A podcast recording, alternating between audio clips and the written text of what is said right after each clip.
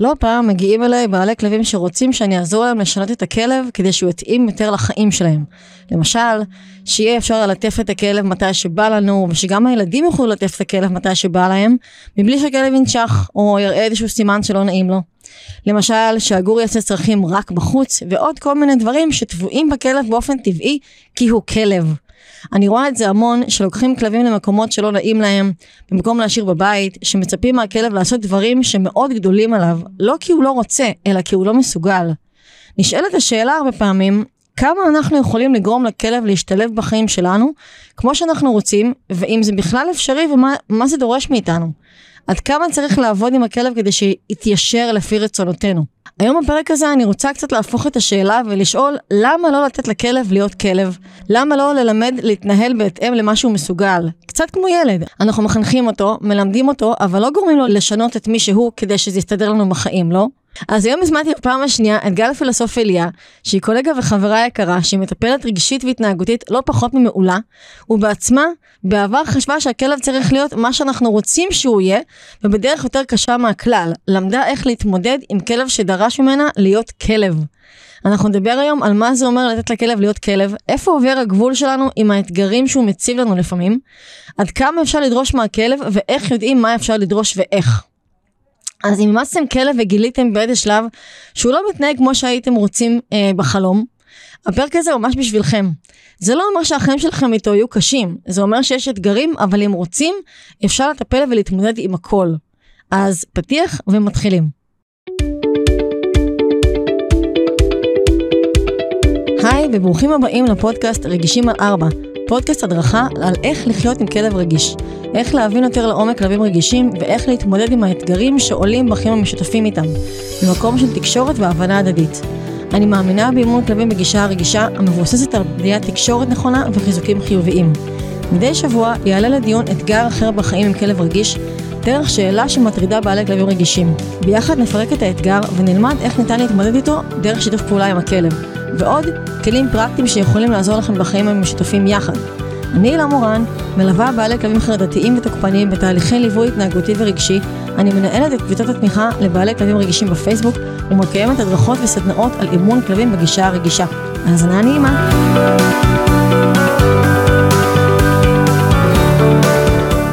היי גל, שוב את פה. היי, כן. כן, גל, אתם תפגשו אותה הרבה, זה, זה פודקאסט על כלבים רגישים, אי אפשר שהיא לא תהיה פה הרבה. כן. אשכרה. אז אה, מה העניינים? טוב, מה העניינים? איך את? אני בסדר, את אה, בריאה כבר, זהו? אה, חלקית, חלקית, יכול להיות שיהיה פה כל מיני שיעולים. שיעולים וקינוחי אף, אני בונה על ההפקה שלך שתחתוך את זה. אני חותכת את זה. סבבה. אה, כן, גם אני התחלתי קצת אה, להצטנן, אבל טוב, אנחנו פה ביום אה, עם מזג אוויר קשה. אז באנו לדבר בעצם על החלום ושברו, הוא קצת קשור אפילו למזג אוויר, כי אנחנו מצפים אפילו מהכלבים שיהיו סבבה ביום הזה. נכון, אני נבהלת מהרעמים לפעמים יותר מהכלבה שלי, נכון. אז, אז קצת החלום ושברו, ולא במקרה הזמנתי אותך, אה, כי שתינו חווינו את החלום ושברו. אני רוצה אבל להגיד רגע משהו על משהו שאת אמרת קודם בהתחלה של הפרק. כן. אה, שאת אמרת, אה, זה לא אומר שהחיים שלכם איתו יהיו קשים, זה אומר שיש אתגרים, אבל אם רוצים אפשר לטפל ולהתמודד עם הכל. נכון. אז אה, נראה לי, אנחנו גם בטח נדבר על זה בהמשך הפרק, אבל חשוב להגיד שכאילו, לא כל דבר אפשר לשנות.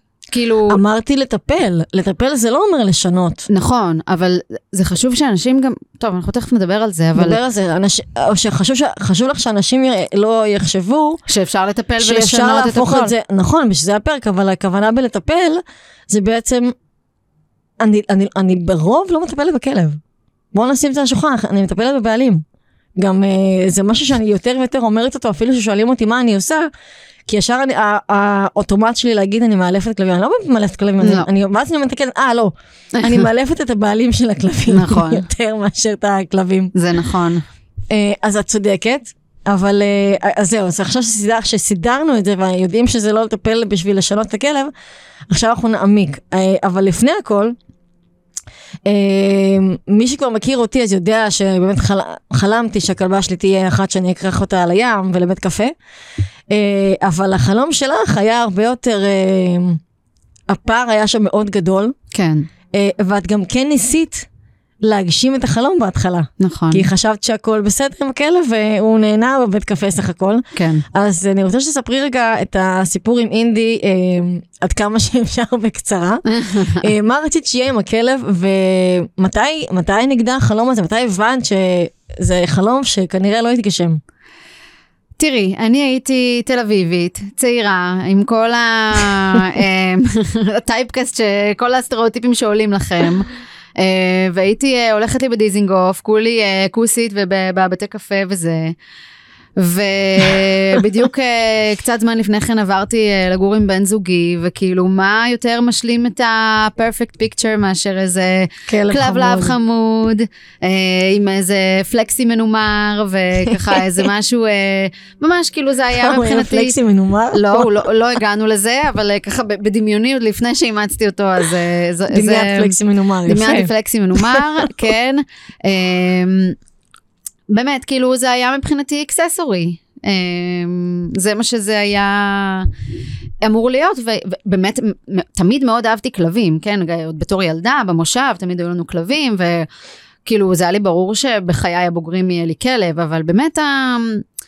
הציפייה שלי ממה הכלב הזה, זה נועד לענות באמת על איזשהו צורך שלי. אני מאוד אה, אהבתי את השואו, כאילו מאוד היה לי כזה קטע של אה, להסתובב עם הכלב, לקחת אותו לכל מקום, לקחת אותו לים, לקחת אותו לבית קפה, שיבואו מלא חברים והוא יישב איתנו. כן, זה משהו אה, שכולם רוצים אותו, זה נכון, אנחנו נורא רוצים להתגאות בכלב שלנו, זה כמו ילד. תראי, זה גם, א', אנחנו רואים את זה, כי אם תלכי לתל אביב אז גם תראי את זה, נכון. ויש הרבה כלבים.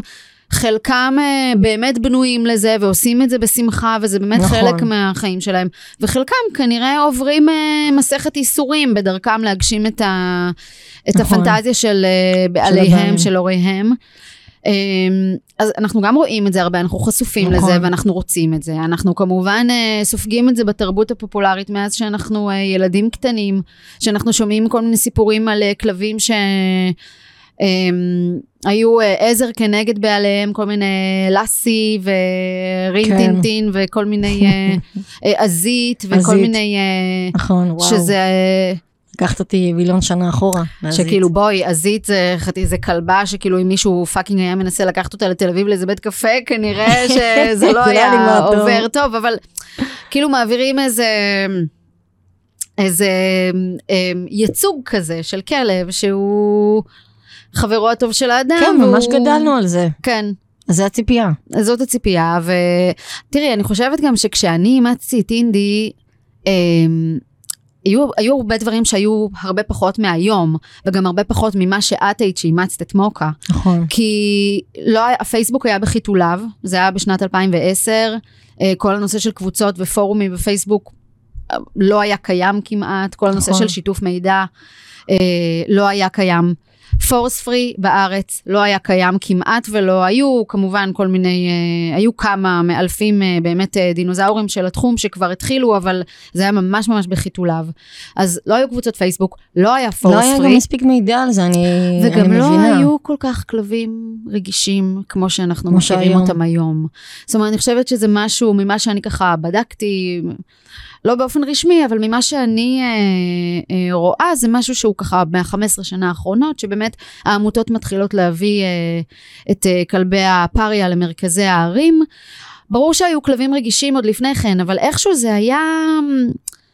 זאת אומרת, אני גם העולם פוגשת שלנו היום... משתנה, זה לא כמו שאז. נכון, אני פוגשת היום אנשים מבוגרים שמספרים שהם זוכרים שבתור ילדים היה להם כלב שלא היה אפשר להשאיר אותו בבית כי הוא היה בוכה, או כלב שנושך את כולם, אבל גם, גם אני בתור ילדה הייתה. לנו כלב ש...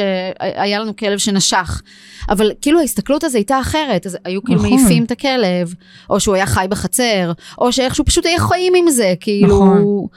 כאילו נכון. ההסתכלות הייתה פחות, שוב, אולי בגלל שהיה פחות שיתוף מידע, וכאילו... זה לא, הקונספט הזה של כלבים רגישים לא היה ידוע, לא היה מוכר, לא, לא ידעו שיש דבר כזה בכלל, אז. אמ, אז אבל- כן, אז הגעתי ל... ל לאימוץ הזה של אינדים, אז זה באמת איזה. אידיליה בראש.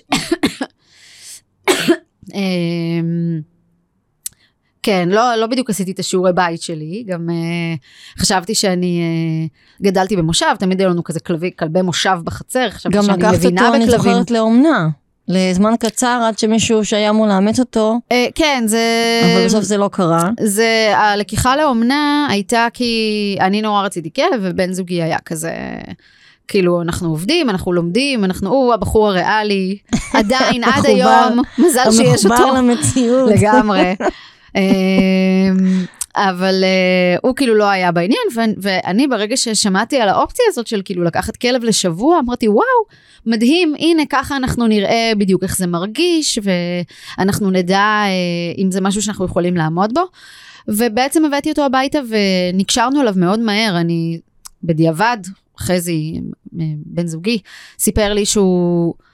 הוא, הוא ממש ראה את ה... הוא, אגב, חזי מההתחלה ראה גם דברים שאני לא ראיתי. אמ, אבל הוא, הוא ממש סיפר שרחמיו נחמרו, כי הוא פשוט ראה את הגור הקטן הזה שהיה מפוחד ומבוהל מהכל, ורק חיפש להתחבא. ואת והוא- לקחת אותו לבתי קפה. אני הבאתי אותו הביתה, והייתי, את מכירה את ה... יש בלוניטונס את, אה, את מירה, שהיא רודפת כל הזמן אחרי הארנב, אני רוצה לחבק אותך, אני רוצה לנשק אותך, אני כזה אה, רודפת אחריו. לא- לא נראה לי זה הגיע לקיבוץ נטרוס, אבל... אה, היה. כזה שהיינו קטנים, היא הייתה ילדה, היא כל הזמן רצתה לחבק את הארנב. את שוכחת שכשהיינו קטנים זה-. זה שנים שונות שלי ושלך. אה, הגזמת. אה, עובדה, יכול להיות, לא אבל. כן, זה בדיוק הפער, נכון. בקיצור, ככה הייתי, הייתי רודפת אחריו, וכאילו, הוא היה בורח ממני בבית, ואני הייתי רודפת אחריו, אני רוצה לחבק אותך, אני רוצה לנשק אותך, ולא, יואו. הכלב לא בעניין, כאילו, הוא לא רוצה, הוא מתחבא.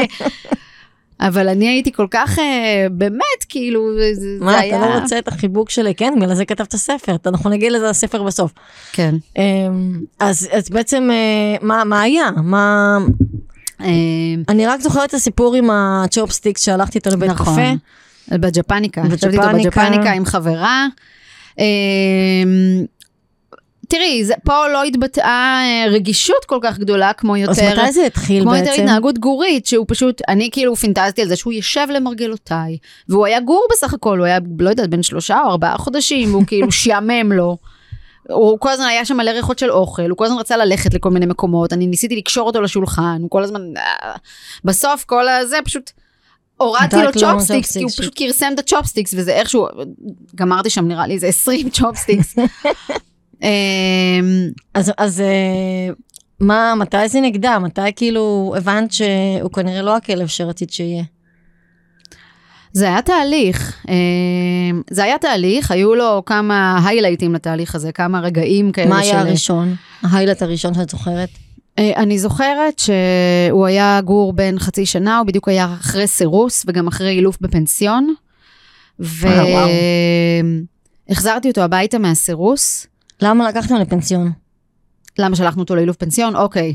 בוא נתחיל מזה. אז בואי נתחיל מזה. אה, לא סיפרתי את זה, כי זה כאילו... זה לא מצב שנפל לי בו אף אסימון, וחבל, אבל הוא היה נוהם, ונוהם עלינו ונושך אותנו. אבל חשוב לי שאת תגידי את זה דווקא, כי יש כאלה שהם כן במצב הזה. אוקיי, אז הוא. היה, אז הוא היה גור בין חודשיים וחצי או שלושה, ואחרי משהו כמו שבוע שהוא היה אצלנו בבית, אה, הוא התחיל לנהום עלינו, ובהתחלה זה היה בסיטואציה מאוד ספציפית, שהוא היה אוכל, הוא היה מקבל את הקערת אוכל שלו, ואנחנו לתומנו היינו עוברים בבית, כאילו זה לא שהתקרבנו אליו במיוחד או משהו, סתם הלכנו. בבית, והוא, והוא היה נוהם. הוא היה כאילו אוכל ו... יואו. אוקיי. עכשיו גור, כאילו, אנשים אומרים לפעמים, טוב, זה גור, כאילו, גורים הם ככה. זה לא היה פרנדלי, זה לא היה לא, זה חמוד. לא פרנדלי, וכשגור עושה את זה בגיל חודשיים שלושה, זה מדליק נורה אדומה. מאוד, נורא אדומה, מהבהבת, זוהרת, בורדו. כן. אמ, ואז אה, כאילו הבנו שזה לא תקין, אמ, והזמנו אמ, אדם, המכנה עצמו מאלף. אמ, דיברתי אז עם לדעתי שלושה מאלפים בטלפון, והוא היה היחיד שאמר לי, מה, חינוך גורים, פגישה אחת ואני פותר לך את זה. המאלפים האחרים היו קצת מסויגים, ואמרו שאולי זה יהיה בין שלוש לשבע פגישות, כאילו, הוא אשכרה אמר לי, פגישה אחת אני פותר לך את זה, אמרתי, מצוין, את מי אני אקח אם לא את זה שמבטיח לי uh, תוצאה ופתרון תוך מפגש אחד? ברור שאותו. Um, והוא הגיע, ולא ניכנס מאוד מאוד לעומק לדברים שהיו שם, אבל הוא היה מאלף מאוד אלים. אמ, ובעצם מה שהוא ניסה לעשות זה בעזרת אלימות, אה, לגרום לכלב להפסיק לנהום עלינו. אה, ובאמת אה, אה, אינדי כגור מאוד מאוד פחד ממנו, אה, אבל אחרי שהוא הלך, והיינו עושים את אותם רוטינות, היינו הולכים איתו, שמנו לו קולר חנק והיינו צועדים איתו כמו במצעד עד הקערת אוכל, והוא היה אוכל כאילו עם החנק מחובר לרצועה, כן. ואנחנו מחזיקים את הרצועה, ואם הוא היה נוהם אז היינו אה, נותנים לו תיקון. אמ, וואו, כן, קשוח. כן. אמ, וכשהוא עשה את זה בשיעורים, לא היו כזה הרבה שיעורים, כן, היה שני שיעורים בהפרש של נדמה לי שבועיים אחד מהשני או משהו כזה, אבל כשהוא היה אצלנו ועשה את זה, אז זה עבד, ובאמת הוא הפסיק לנהום או לא נהם בכלל. אבל אחרי שהוא הלך הביתה ואנחנו עשינו את זה, אז הוא היה ממשיך לנהום, למרות שהיינו כאילו מציקים לו עם הזה, הוא, הוא המשיך, הוא המשיך לנהום, ולא רק זה, שהוא התחיל אה, לנהום עלינו די בכל רגע שהוא היה רואה אותנו. הוא הכליל את זה, הכליל את זה מהאוכל כן, הוא פשוט אה, שנא. אותנו, כאילו, הוא פשוט נהם עלינו כל פעם שהוא ראה אותנו. והיה לו, אה, כשלקחתי אותו מהעמותה, לקחתי אותו, הוא היה קטן קטן, לקחתי אותו בכלוב חתולים כזה, מנסה חתולים. והמנסה חתולים הזה עוד היה אצלנו בבית, הוא כבר היה יותר גדול בגופו, ואיכשהו הוא היה נדחק פנימה, הוא פשוט היה יושב רק שם, הוא לא היה יוצא משם.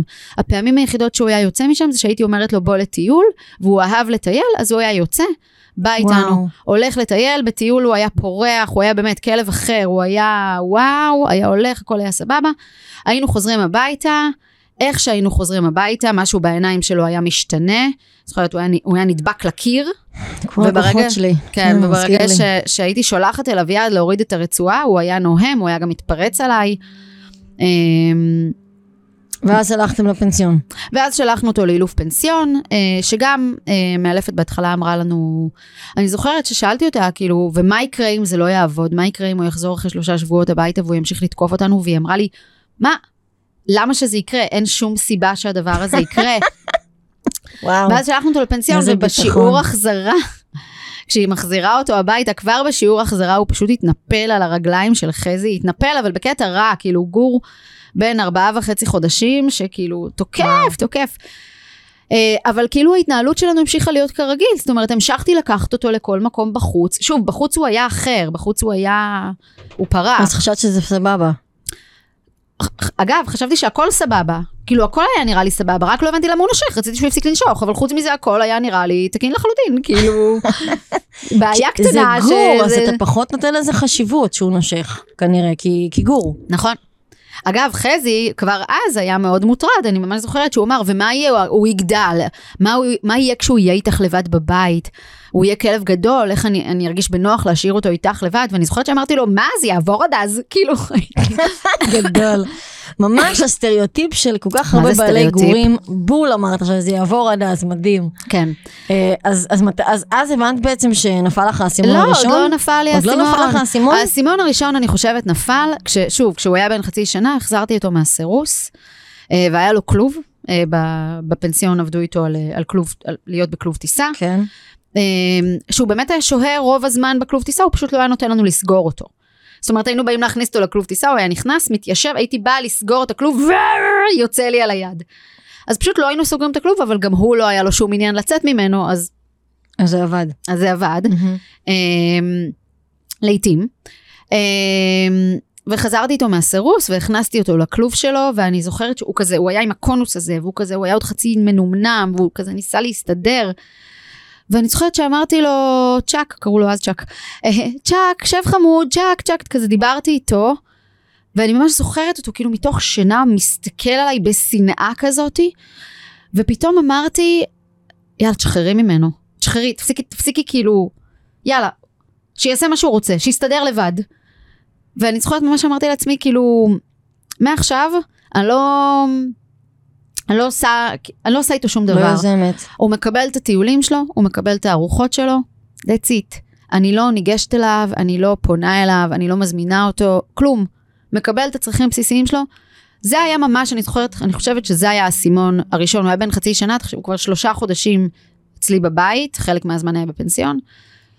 ואז פתאום אמרתי לעצמי, נראה לי שהוא לא כל כך אוהב את זה שאני כל הזמן פונה אליו, אולי אני אפסיק עם זה קצת. אוקיי, אז זה היה האסימון הראשון. כן, זה אני חושבת. ממש. אבל עדיין, כאילו, הוא התאושש, והאמת שבעקבות המהלך הזה שלי, שבאמת קצת הורדתי ממנו, כן, גם הייתה הפחתה בתוקפנות, וכן הייתה איזושהי התקרבות שלו אלינו, אליי ולחזי. אה, והמשכתי לקחת אותו, המשכתי לקחת אותו לבתי קפה, לחברים. אה, התחלתי, זה, התחלתי ללמוד אילוף. Mm. באיזשהו שלב התחלתי ללמוד אילוף, למדתי בבית ספר אה, מסורתי. והייתה לנו קבוצת לימוד, כזה חבר'ה שהיינו נפגשים אצל, אה, אצל חברה, אה, והבאתי אותו. Mm, מעניין. כן, הבאתי אותו איתי. וואי גוד וואי. הבאתי אותו איתי. מה היה שם? תראי, כבר, היה, כבר, כבר הבנתי שמשהו לא בסדר, אז כל הזמן נורא פחדתי שהוא יתקוף שם את אחד החבר'ה. אבל לא חשבת שאולי לא להביא אותו יהיה רעיון יותר טוב. לא, לא, אני הייתה לי פנטזיה, כאילו אני לומדת אילוף, מה יותר טריוויאלי מזה אה, שאני אביא את הכלב נכון. לקבוצת לימוד. אז הבאתי אותו, ובאמת, היה, אנחנו הגענו, וכבר כל החבר'ה היו שם, אז הוא היה בסדר איתם. באיזשהו שלב באה השותפה של הזאת שלמדנו אצלה, ואותה הוא כבר לא יכל להכיל, היא נכנסה בפתאומיות. והוא פשוט יצא עליה במאה. קמ"ש. הייתה גם עוד סיטואציה, אני זוכרת שלקחתי אותו לאחותי, שהייתה גרה מרחק די מכובד של הליכה ממני, עכשיו הוא היה גור, כאילו תחשבי, לא, הוא היה בן חצי, לא, שבעה חודשים. הלכתי איתו, מאיפה שגרנו ליד דיזינגוף, אה, כיכר דיזינגוף, היא הייתה גרה בשדרות יהודית, זה הליכה של איזה זה הליכה. חצי שעה, כן. נראה לי, משהו כזה, והלכתי הליכה. איתו, ואני זוכרת שבאיזשהו שלב הוא כבר לא יכל ללכת, והרמתי אותו, הוא היה בסדר עם זה שהייתי מרימה אותו באיזשהו קטע מוזר, הוא כנראה הבין שזה לטובתו כרגע. אמ, והגענו לאחותי, שהוא הכיר אותה והוא מאוד אהב אותה, והיינו שם, ובאיזשהו שלב הבן זוג שלה הגיע הביתה, פתח את הדלת במפתח, נכנס, וצ'אק יצא עליו גם באיזה 120, וואו. ואני ממש זוכרת את, את, אה, הוא היה אז חבר שלה, של אחותי, את ניר, עומד כזה, הוא אומר כזה, סליחה? בבית שלי אתה תצא עליי ככה? כאילו זה היה, תכל'ס צודק. כן, מבאס. מבאס. גם הוא, את יודעת, אין להם כלבים, הוא לא ביקש את הדבר הזה, הוא בסך הכל חזר הביתה, כאילו, מסכן. אה, היו. עוד, היו עוד סיטואציות כאלה, אני זוכרת וואו, ש... איזה אמיצה, לי לא היה אומץ בכלל אה, אחרי שהבנתי מה... טוב, אבל אצלי גם לא תקפה בחוץ. גם לא הבנתי, גם לא הבנתי. הוא- לא הבנתי עדיין, עוד המשכתי לקחת אותו למקומות. בגלל זה אני אומרת, זה היה תהליך, זה לא היה איזה אפיפני כזה שנפל לי ה- תהליך עם האסימון. אה, ו- כמה ציוני דרך, אבל עם כמה תפניות... אה, תראי, אחד ה... אני הרבה פעמים עם לקוחות שלי, ובכלל, כאילו חבר'ה שכותבים בקבוצה של הרגישים, וחבר'ה, לא יודעת. ש... אני מאוד בא לי לחסוך להם את התהליך הזה, להם ולכלב, כי זה מצלק נכון. את הכלב. גם זה מצלק אותנו קצת. כאילו, ככל שיותר תקדימו להבין שכאילו משהו לא בסדר עם הכלב שלכם, תפסיקו לגרור אותו איתכם לכל מקום, אז באמת, כאילו, המצב של הכלב בסופו של דבר יהיה טוב יותר. נכון, נכון. כאילו, ממש ככה. זה, זה, זה טעויות שיש להן מחיר. ואני באמת עשיתי את כל הטעויות האלה, וזה היה במשך זמן ארוך. כאילו, זה היה... העניין הוא שהאסימון לא נפל לי באף שלב. פשוט כל פעם הבאתי אותו... היה עוד ועוד מקום שכאילו התבטל, כי הוא תקף שם מישהו, פשוט לא יכולתי להביא אותו לשם יותר. זה, זה אפילו לא היה אסימון עד שאני שכבר לא היו הבנתי. מקומות. בדיוק, בדיוק, באיזשהו שלב כבר לא היה לאן לקחת אותו, כי הוא כל הזמן תקף בכל מקום. וואו, איזה קשוח. אה, היה לך אומץ. אה, לא, הייתה לי טיפשות, זה אז, לא אה, אומץ. אז, אז תקצרי, ו- והיה היה בעצם עוד אה, אילוף פנסיוני? לא. לא, הוא היה, היה- זהו, הוא היה היה עוד פנסיון. מאלף אחד מסורתי, נכון? לא, היה מאלף מסורתי ראשון, אחד? שהוא עם ה... עם זה- הפנסיון, אוקיי. לא, אחר כך הייתה מאלפת עם הפנסיון, אה. זכרתי שהיו שניים מסורתיים, אוקיי, אז אחד היה בלי הפנסיון, עם התיקונים על האוכל. נכון, נכון. אחרי זה היה פנ- פנסיון, ואז עבדתי עם עוד שני מאלפים שכבר היה, כבר הבנתם כן, שיש אבל חיובי. זה כבר היה אה. בחיובי, כן, כן. אוקיי, ואז אה, מה פחות או יותר היה המצב אז, כש- כש- שבגללו פנית למאלפים נוספים?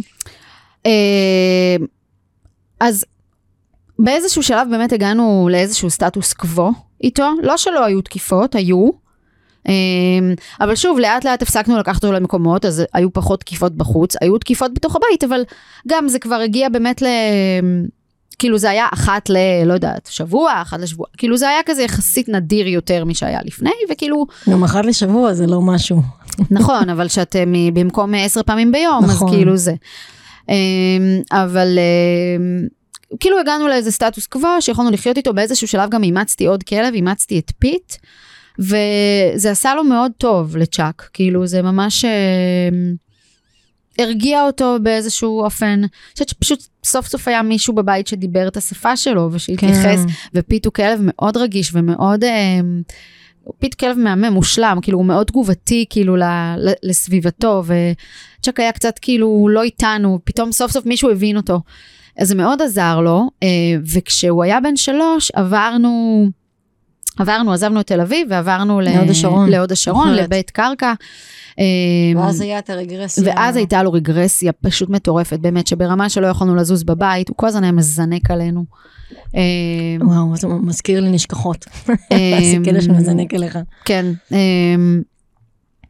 זהו, ואז בעצם התחלנו לעבוד עם, אה, חיובי. עם מאלפת חיובית. אני כבר הייתי, בעצמי כבר, הייתי מאלפת. חיובית. פשוט, Mm, אוקיי. גם הייתי צעירה יחסית, ולא היה לי מספיק כלים, וגם, בואו, אם אתם מאלפים ומקשיבים לנו, זה לא לגמרי קשור לנושא, אבל זה גם קצת קשור. תיקחו איש מקצוע שידריך אתכם, אתם, אל תנסו לאלף. בדיוק, אל תנסו לאלף את הכלב שלכם לבד, יש מעורבות רגשית, זה הרבה יותר קשה. בדיוק, גם אני עשיתי את זה איתך. נכון. אמ, מה זה אומר בעינייך היום לתת לכלב להיות כלב? היום, אחרי כל המסע הזה, וגם שאת מטפלת כבר, ואת אה, ותיקה, לתת לכלב להיות כלב, דבר ראשון זה לסמוך עליו. אה, אנחנו הרבה לא סומכים על הכלבים שלנו, ואנחנו מנהלים אותם כל הזמן. לא, אל תאכל את זה, אל תשים את זה בפה, אל תלך לשם. אה, אה, פדיחה שיראו שאתה עושה ככה, אז בוא בוא בוא עכשיו לפה. אה, השאלה מה זה לסמוך עליו? אני, יש סיטואציות שבהן אני לא סומכת על הכלבה שלי עם כל האהבה והקושי. תראי, דבר כאילו- ראשון, לסמוך על זה שהכלב יודע מה טוב בשבילו. זאת הכוונה שלי. Mm, אני לא אוקיי. מתכוונת לסמוך עליו בסיטואציה, לא, לא, לא לשים שחררי אותו אותה ברחוב. לא, לא, לזה- לא, לא לזה התכוונתי, אוקיי. התכוונתי בוא לזה נדייק את זה. שאם אם נחזור רגע לסיפור של, ה... של צ'אק עם הקונוס בתוך הכלוב מסתובב ומנסה, גם קצת לסמוך עליו שהוא, שהוא יודע לעזור לעצמו, שהוא יודע מה טוב בשבילו. אני לא אומרת להתעלם ממצוקה של כלב. ברור שאם הכלב שלי פונה אליי לעזרה, אז אני רוצה לעזור לו. אבל אם הוא לא פנה אליי והוא רגע מנסה כאילו... לבד. לבד, ויש הרבה כלבים שמאוד מאוד זקוקים לזה, לה- לעצמאות הזאת, לתחושת שליטה, שליטה בעצמם, לא שליטה בי או בעולם, לשלוט על החיים שלהם. יש כלבים שהם יותר זורמים, וואלה, פיט. הוא כלב יותר סבבי, הוא זורם, לא אכפת לו, יאללה, את עכשיו מחליטה, אני עכשיו מחליט, I don't care, הוא סבבי. אבל יש כלבים, באמת, הכלבים הרגישים, הם מאוד סומכים על עצמם, הם מאוד יודעים מי הם, הם מאוד יודעים מה טוב בשבילם. כן, אני רואה את זה על אמ, מוקה. כן, ו- ו- ורגע, אגב, רואים את זה עכשיו עם, ה- עם הסופה. הרבה כלבים שלא בא להם לצאת. לא רוצים לצאת לטיול במשך ימים, או לא- לא יודעת, ימים זה אולי קצת מוגזם, אבל במשך הר- הרבה שעות. הרבה שעות, כן. לא רוצים לצאת, ואנשים מושכים נלחצים, אותם כן. ומכריחים אותם, וכאילו, ב worst הנה. case יעשה פיפי בבית, כאילו מה קרה? הלוואי שהם היו עושים פיפי בבית, בדיוק, הם בדרך כלל לא הכלבים האלה כל בדיוק, כך לא עושים. uptight. הם פשוט ושומרים ושומרים. נכון, הם נכנסים לאיזה, כאילו כמו... אה, הישרדות כזאת. כן, כאילו mode כזה של sleep. mode. sleep mode גדול. כן, אמ, אבל זה מה שהם צריכים באותו רגע. זה מה שהם, לתת לכלב להיות כלב מבחינתי זה, אפילו עוד לפני שאנחנו מדברים על כלב, זה לתת לאינדיבידואל הזה להיות מה שהוא צריך להיות. בלי מישהו, לנסות לשנות אותו. כן, כאילו, בלי לדרוש כל הזמן ולצפות. אנחנו חיים באכזבה מתמשכת כל הזמן, אם אנחנו... אה, גם רוצים אנחנו שכל וגם יעשה הם. משהו. אני הכי רואה את זה כשאני מגיעה לאבחונים, ובשביל חטיף הוא צריך לשבת. נכון. אבל הוא גם מסתכל עליך. זה אוטומט של אליך. אנשים, זה אוטומט של זה נהיה אנשים. כזה דיפולט, אני לפעמים אה, אומרת להם, עכשיו להפסיק לבקש מהכלב לשבת בכלל לעולמי נצח, לכל החיים. טוב, כתבתי על זה גם פוסט. אה, עם, כן, עם אה, הישיבה ברחוב, זה, נכון. זה גם פוגע בהם פיזית, וזה פשוט לא נדרש. כל הזמן אנשים... לשבת ו... כן. אה, אז מבחינתי לתת להיות, לכלב להיות כלב זה לתת לו להיות מה שהוא צריך. לסמוך אז תתני לי עליו. יותר דוגמאות של כאילו, איך חווים את החיים עם כלב שהוא באמת כלב ולא אה. הופכים אותו לחייל, או רוצים שהוא יהיה חייל, או... אולי רוצים שהוא יהיה חייל, אבל בואי, עם כלב כמו. כמו אינדי, כמו צ'אק, זה אותו כלב למי שעדיין לא זה, כן. באיזשהו שלב החלפנו לו את השם, מכל מיני סיבות, לא ניכנס אליהם כרגע. אה, ניכנס אליהם בפרק אחר שידבר על אותות מורעלים. יאללה, רשמתי. אה, בקיצור, יכול להיות שרוצים שהוא יהיה חייל, אבל כאילו, wishful thinking, כאילו, זה כלב שאם אני אתעקש איתו ואני אריב איתו ואני אכריח אותו, הוא, הוא ייכנס איתי ראש בראש.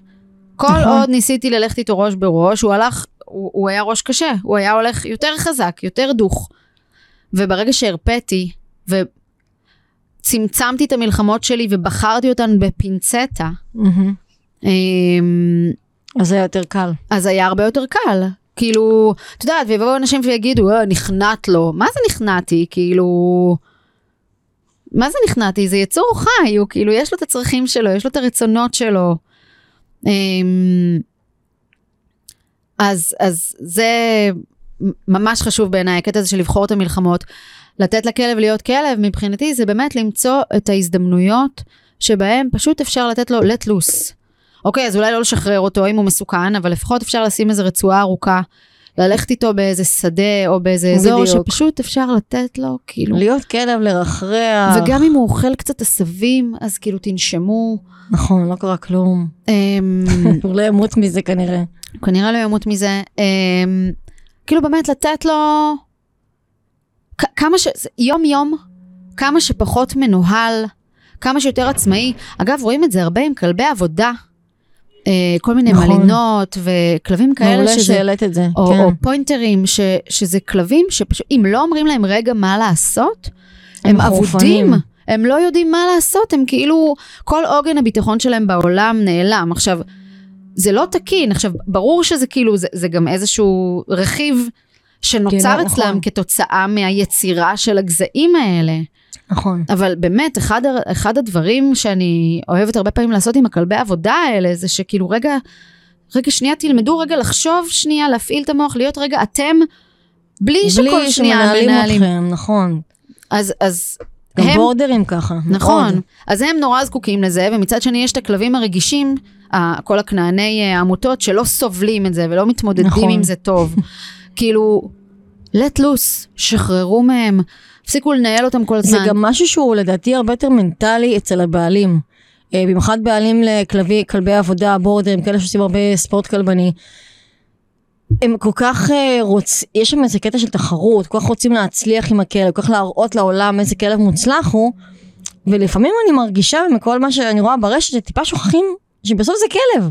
תלמדו אותו גם שנייה רגע להיות כלב, לא רק לרוץ אחרי הכדור, הפריסבי, וואטאבר הזה, כאילו. נכון, הם הרבה פעמים אני לא יודעים, מבינה שזה ואז גם הם... אה, הצורך שלהם, אני גם יודעת שזה נכון. צורך, אבל זה שזה הצורך שלהם, זה לא אומר שאני לא יכולה לעשות להם איזושהי הפסקה, איזשהו גם אה, להזין אותם אנרגטית מהדברים שבא להם לעשות, שזה לא עכשיו תחרות, או הכנה לתחרות, או...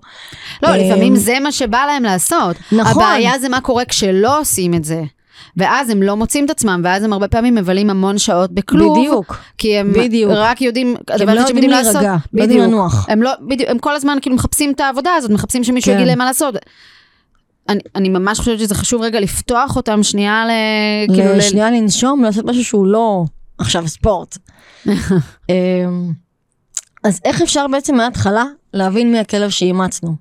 גם דיברנו על זה קצת בפרק הקודם, אבל אה, בואו נדבר שנייה על סימנים ברורים שאפשר לתת אה, אפילו בתוך הבית. אה, דוגמאות אפילו לחלומות ש, שעלו לנו לעשות עם הכלב. ומה הסימן שבעצם, מה קורה בשטח שאומר לנו, אוקיי, זה כנראה לא מתאים לכלב. אז כמובן, לקחת את הכלב לכל מיני מקומות. זה אחד הנפוצים שאני רואה. כן. לים, לבית קפה, לחברים, לקמפינג. אנשים אה, מאוד אוהבים לקחת את הכלבים שלהם לקמפינג, ואז מה שקורה, זה לא מתאים, כן. זה שהכלב פשוט יושב כל הלילה, לא ישן דקה, ונובח. נובח כל הלילה, כי הסביבה מפחידה אותו, הוא לא מכיר אותה, חושך בחוץ, יש מלא רעשים לא מוכרים, יש מלא ריחות לא מוכרים, אולי אפילו חיות בסביבה, והכלב פשוט יושב ונובח, ואז אנשים באים ואומרים, אנחנו נורא רוצים לקחת אותו לקמפינג, אבל אי אפשר כי הוא נורא נובח. אולי בשלב זה של חייו, אה, זה לא מתאים לו. איך הם מלמדים אותה שלא ינבח שלא ינבח.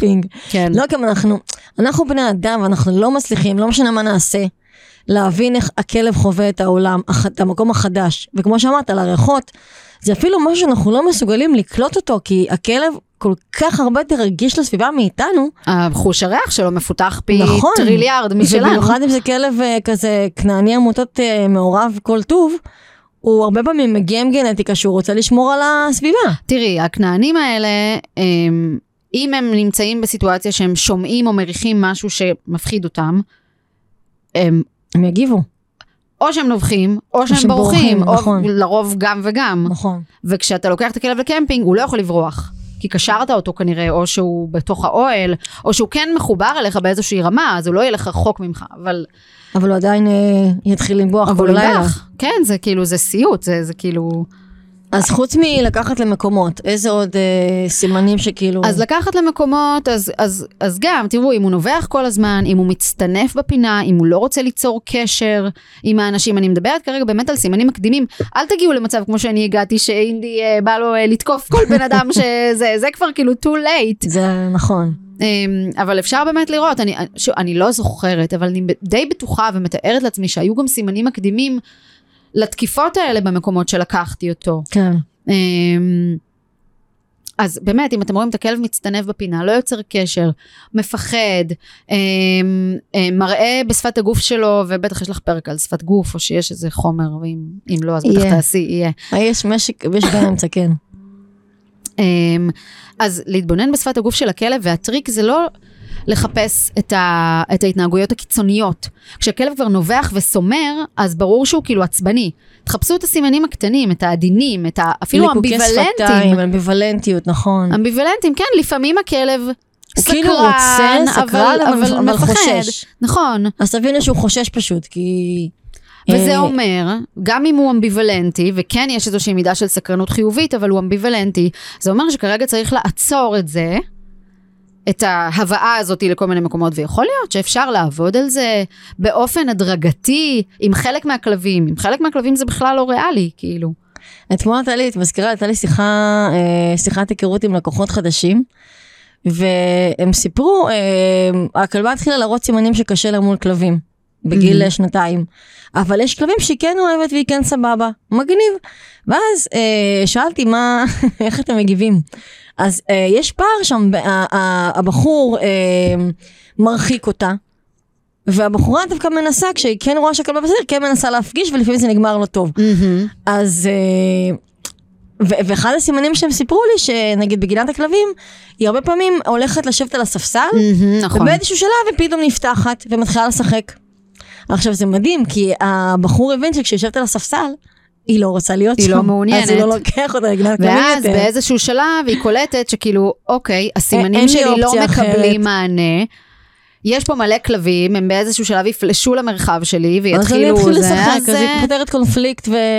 ואז היא פורקת את המתח גם על ידי המשחק הזה. נכון, וכנראה שגם המשחק, אני לא ראיתי, אבל כנראה שגם המשחק הוא יותר אה, אה, חד ואגרסיבי. אני לא יודעת, לא ראיתי, אבל אה, כרגע לא לוקחים אותה לגני כלבים, אבל, אבל אה, נורא עלה לי עכשיו הסימן שהיא יושבת על הספסל. אגב, גינת כלבים, אם דיברנו על הפנטזיה, כבר, כן. אם דיברנו על פנטזיה, עוד לפני שאימצתי את אה, צ'קצ'קון אינדי, אה, הייתי מסתובבת גם, הייתי כאילו בתל אביב, והייתי עוברת ליד גן מאיר, והייתי רואה את גן מאיר, וזה גם, זה היה פנטזיה שלי לבוא איתו לגן מאיר לגינת כלבים, ואני זוכרת שהייתי רואה לפעמים כלבים אה, אגרסיביים. תוקפניים, והייתי אומרת לעצמי, הכלב שלי בחיים לא יהיה כזה.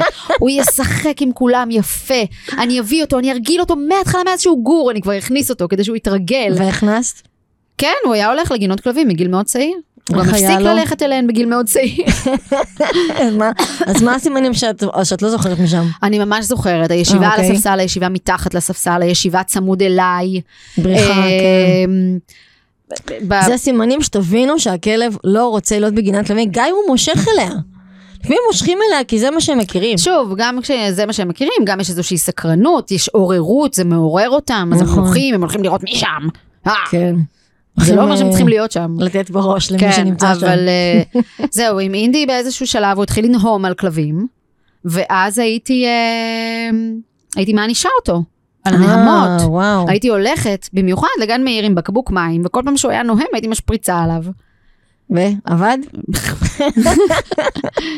אני לא יודעת, לאט לאט הוא התחיל לנהום יותר זה ויותר. לא רעיונות, זה לא רעיונות, זה לא לקחת לא בקבוק מים, לא זה- לבצע, זה- זה כן. דוגמה למה לא לעשות.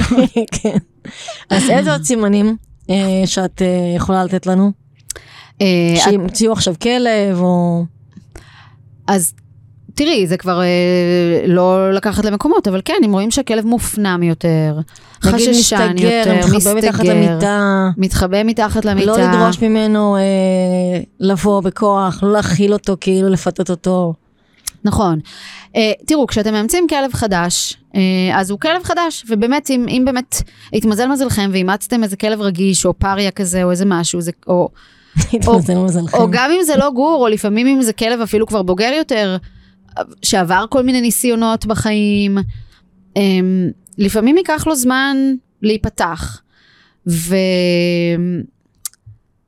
הסגירות, המסוגרות הראשונית הזאת, היא יכולה באמת הרבה פעמים להראות על זה שזה כלב, כמו נגיד אינדי, שראו את זה מגיל מאוד מאוד צעיר, וזה באמת, שוב, אני, אני לא יודעת מה היה קורה אם היינו נוהגים איתו נכון. סיכוי מאוד מאוד מאוד מאוד טוב, שאם היינו מתנהלים איתו בצורה נכונה, ולא עושים איתו את הטריליארדי טעויות שעשינו, סיכוי טוב שהדבר הזה היה מתמתן. היה מתבטא קצת אחרת, היה מתפרץ, זה היה, זה תמיד היה שם, אבל זה היה מתפרץ פחות בעוצמה. יכול להיות. ויש לי נגיד דוגמה מעצמי, מהחיים שלי, שאני אימצתי uh, כלבה לפני uh, שנה, שהיה. קצת פחות. קצת פחות משנה, והיא הגיעה מאוד מפוחדת, היא סירבה נגיד uh, לאכול חטיפים בחוץ, היא נורא פחדה מהרצועה, כאילו היא הייתה מאוד מפוחדת, הייתי, היא פחדה מהמעלית, הייתי צריכה כל הזמן במדרגות, והיא פחדה לרדת, כאילו, היא פחדה מכל מיני דברים, אבל באף שלב היא לא פחדה מאיתנו. זאת אומרת, ברגע שהיא נכנסה הביתה, היא כבר ניגשה אלינו, והיא התקרבלה איתנו, כן, והתלטפה היא... איתנו, היא פחדה היא מכל אנשים. מיני, היא מאוד אוהבת אנשים. אמ, אז, אז היא גם כלבה חששנית ופחדנית מכל מיני דברים, אבל היא לא הייתה מסוגרת אף פעם מאיתנו. שזה הבדל עצום מאינדי. שזה הבדל עצום, הוא פשוט היה בורח, הוא היה בורח מאיתנו, היה נדבק לפינות.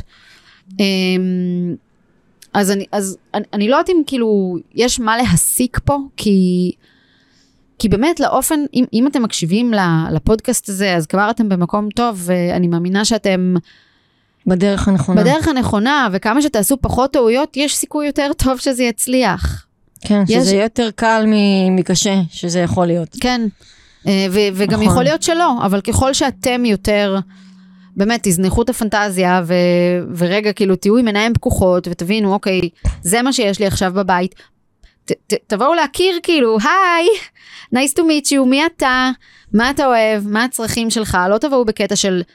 מי אני ומה הצרכים שלי, והצרכים נכון. שלי זה שאתה תבוא איתי לכל מקום, תעשיתי ככה, טה טה טה.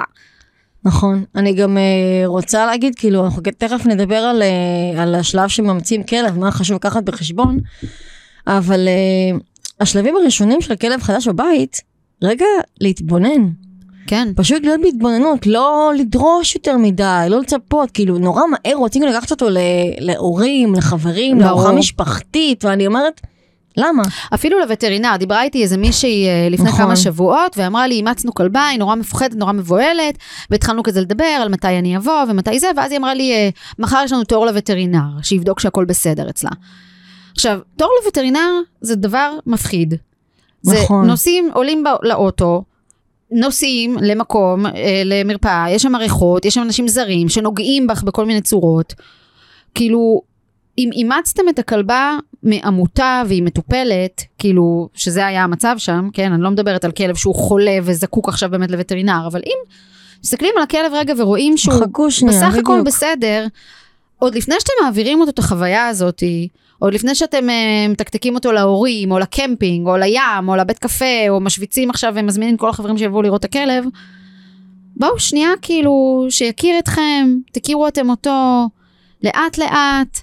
מסכימה מאוד עם זה. לא צריך uh, להזמין אותו כל הזמן, בוא אליי, כמו, ש, כמו שתיארתי בהתחלה, בוא אליי, אני רוצה לחבק אותך. לא, כאילו... ואם יש ילדים בבית, אז לנהל את הילדים. אם זה כלב חדש, זה עכשיו, מאוד חשוב. את דיברת על אה, להתאים, את רוצה לשאול על זה עכשיו, על ההתאמה של כלב לבית? כן, אני רוצה שנדבר על uh, דברים שכדאי לדעת לפני שממציאים כלב, mm-hmm. מה לקחת בחשבון, מה חשוב ש, שתיקחו בחשבון, חוץ מהעובדה המאוד uh, חשובה, שזה לא טמגוצ'י. בדיוק. מאוד חשוב, זה, זה לא, לא חוץ, תמג... זה לא זה, דומה גם. זה האלף-בית. אני נתתי גם, גם כמה דוגמאות, למשל, אזור מגורים, אה, ליווי שיש לכם. שפת גוף שצריך ללמוד, אה, מחקר מקדים לאיזה סגנון חיים יש לכם, ואיזה כלב יכול להתאים לזה. אם אתם אנשים שנעדרים הרבה זמן מהבית, אז צריך כלב שבאמת אה, מסוגל לזה. עצמאי. עצמאי, כזה שגם אולי חלק מהזמן יכול כן לבוא איתכם ואולי חלק לא, אבל לא כלב, אה, שנחבא לכלים וחרד. כן. אה, ולזכור שהכלב הוא גם אה, איתכם לפחות 15 שנה. בדרך כלל זה הממוצע שאומרים, אבל... אה, חמסה זה- טפו. כן, זה פלוס מינוס. אה, אז כן, דברי. תראי, באיזשהו מקום קצת קשה לי עם ה... זאת אומרת, אנחנו תמיד אומרים להתאים את הכלב לבית, להתאים את הכלב לבית, ואיפשהו קצת קשה לי עם זה, כי יש המון כלבים רגישים בעמותות, שגם הם זקוקים לבית. נכון. למרות שיש להם קשיים, למרות שהם אה, אה, חששניים, או תוקפניים, או עם חרדת נטישה, הם גם מגיע להם בית. נכון, אז- מסכימה. אז אני באמת חושבת שכאילו, ליווי. וגם אני, עם כל ה, מה שעברתי עם אינדי, מסכן שהוא היה צריך לעבור את זה, אבל אני כאילו לא הייתי בדיעבד, את יודעת, זה נתן לי הרבה. נכון. אמ, אז אני כן מפצירה ב, באלו ש, שיכולים לקחת את, ה, את המקרים המאתגרים יותר והמורכבים יותר, אני, פליז תיקחו אותם, כאילו פליז. כן, תיקחו אותם, ואת יודעת, זה...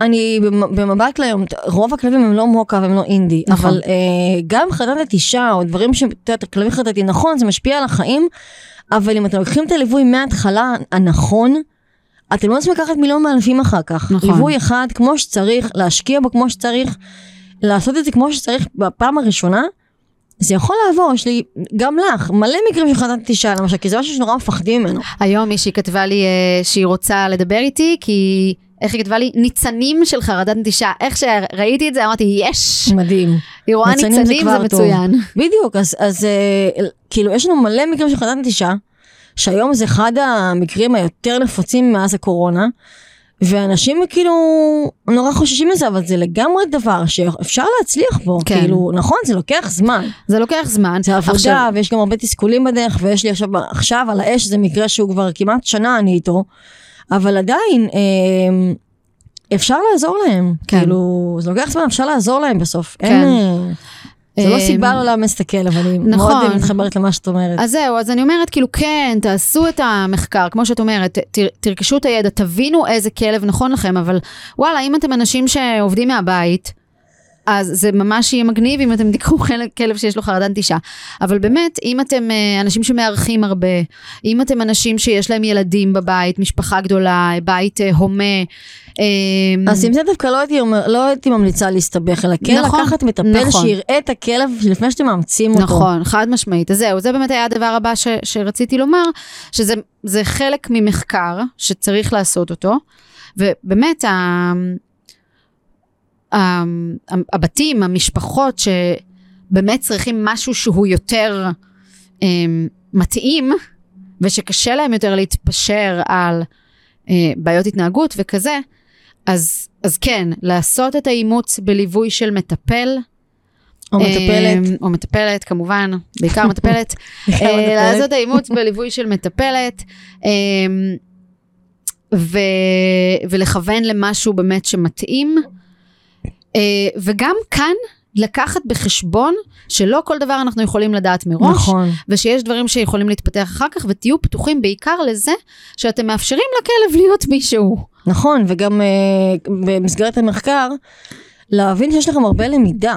גם, גם אלה שמאמצים בלי ליווי, יש להם הרבה, הרבה למידה, שפת גוף, זה דברים שכאילו, אנשים כאילו יודעים שפת גוף, אני מכיר את הכלב שלי, אתה לא באמת מכיר אותו, כי הרבה מסמנים אתה מפספס. כן. אז זה לא באמת, נכון. אני, כשאני עובדת עם לקוחות, גם מכירה סרטונים שלי, קבלי סרטונים שאני מדברת על עפעפיים של הכלב, כן. מרוב שאני כאילו יורדת לרזולוציה, נכון. כי הרבה פעמים יש המון סימנים שנראים אה, דומים, כמו העניין של הזנב, ואנשים מפרשים את זה הפוך ממה שזה באמת, באמת ו...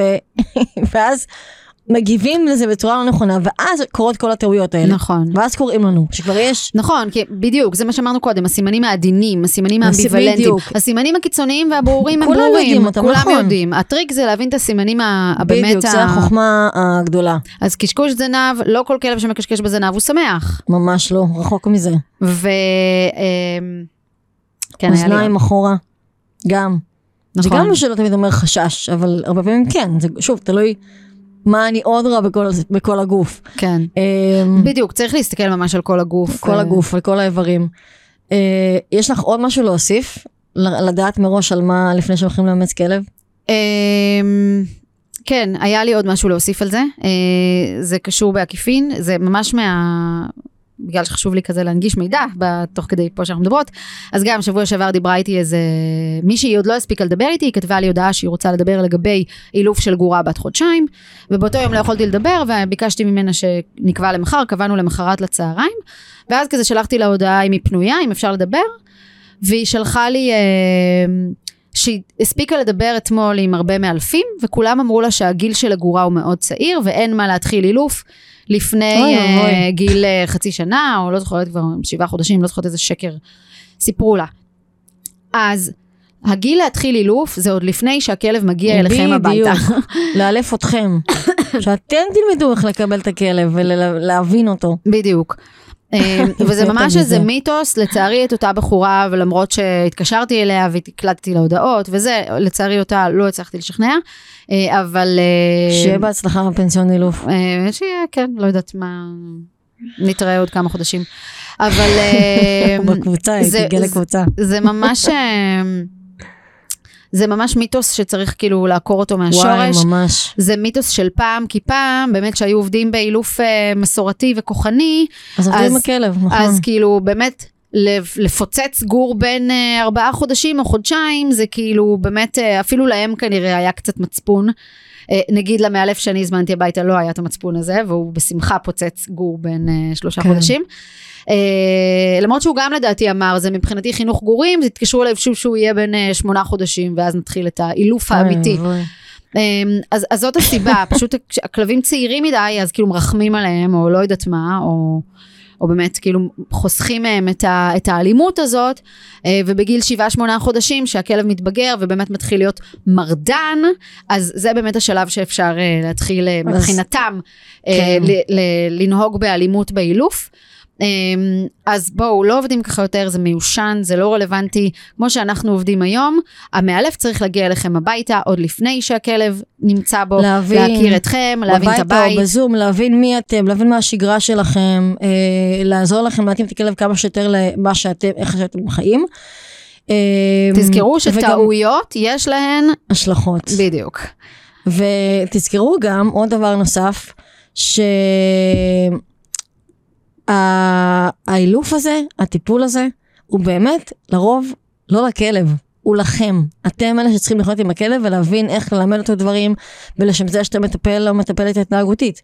Uh, אני פחות uh, אוהבת את הקטע של uh, עבודה רק עם הכלב, אני לא מתחברת לזה. אין דבר כזה. היה, נכון, אבל זה עדיין קיים היום, זה לא מנותק. זה קיים, ואנשים גם צריכים להבין שזה, כאילו, נגיד בפנסיוני אילוף, זה מה שעושים, עובדים רק עם הכלב. אז כאילו יש שיעור החזרה, ויש שיעורים שהכאילו בעלים באים לפנסיון ועובדים, אבל זה לא מספיק, העבודה היא יומיומית. זה, הוא כלב, הוא חי אצלכם בבית. כל אינטראקציה שלכם איתו, היא משנה.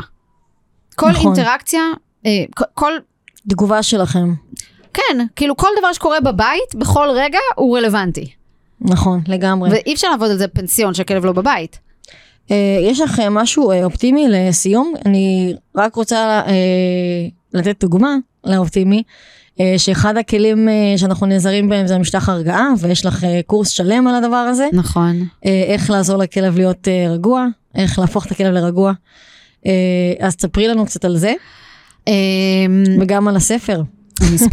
אז אה, אופטימיות זה פה, אה, אז כן, גם אם יש לכם כלב רגיש, כמו שאת אמרת אה, כמה וכמה פעמים לאורך הפרק, וזה מחזיר אותנו להתחלה, בכל דבר אפשר לטפל וכו', אה, אז לא כל דבר אפשר לפתור, ולא כל תוצאה שאולי אתם רוצים אפשר להשיג, אבל כן, אפשר בשורה התחתונה לחיות בטוב גם עם כלבים שהם מאתגרים יותר, והסוד לזה בעצם טמון בלמידה של כל מיני uh, התנהלויות ופרקטיקות יומיומיות, שעוזרות לכם ולהם לצלוח את האתגרים.